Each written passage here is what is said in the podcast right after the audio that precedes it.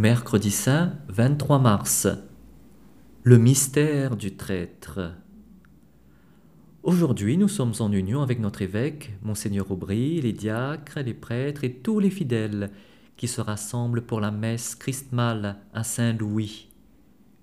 D'une part, les prêtres renouvelleront leur engagement sacerdotal devant notre évêque.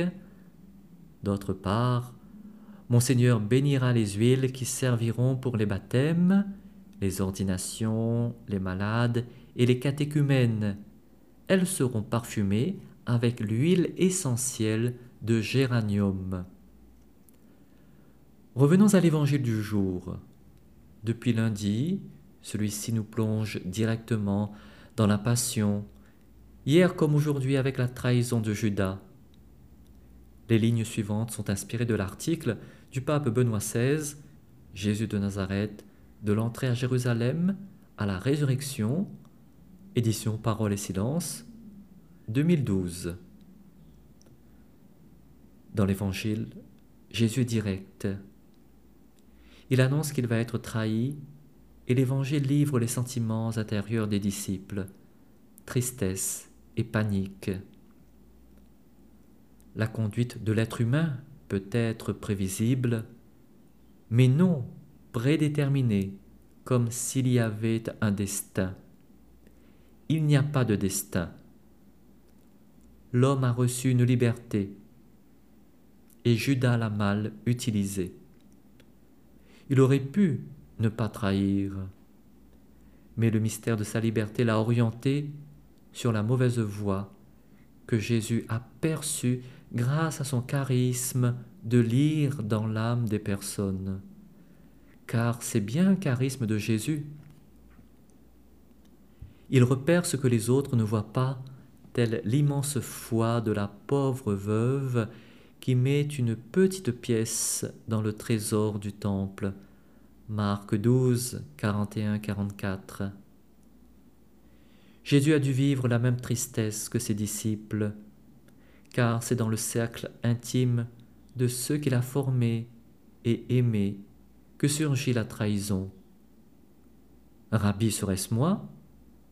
C'est toi qui l'as dit. Ainsi s'accomplit le psaume 41, verset 10. Mon meilleur ami, celui en qui j'avais confiance, avec qui je partageais mon pain, s'est tourné contre moi. Judas a été tout à la fois maître de ses actes et sous l'influence d'une puissance qui le dépasse. Cependant, l'Évangile ajoute une dimension plus large animée par l'espérance, celle du contexte de la dernière scène qui n'est pas atteinte par la rupture de l'amitié. En cette heure, Jésus glisse vers l'agonie mais il prend sur lui toutes les trahisons et toutes les misères de tous les temps en se donnant totalement. Il donne son corps à manger, il lave les pieds de ses disciples, afin que l'amour puisse avoir le dernier mot. C'est la rémission ou pardon des péchés.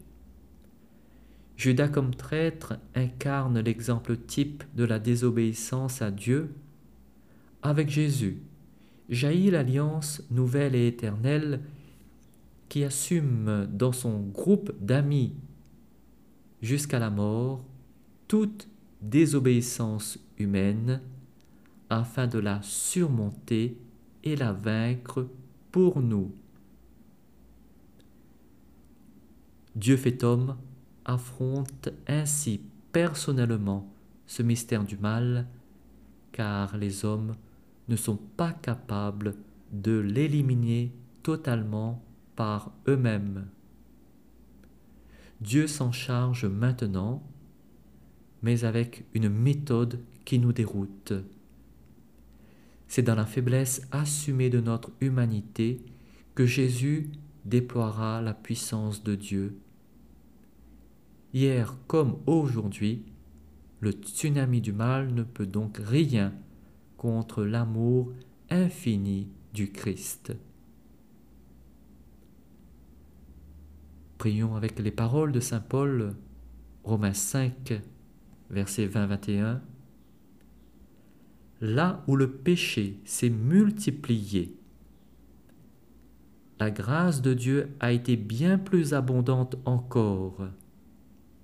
Ainsi, de même que le péché a manifesté son pouvoir de mort, de même, la grâce de Dieu manifeste son pouvoir salutaire pour nous conduire à la vie éternelle par Jésus-Christ, notre Seigneur.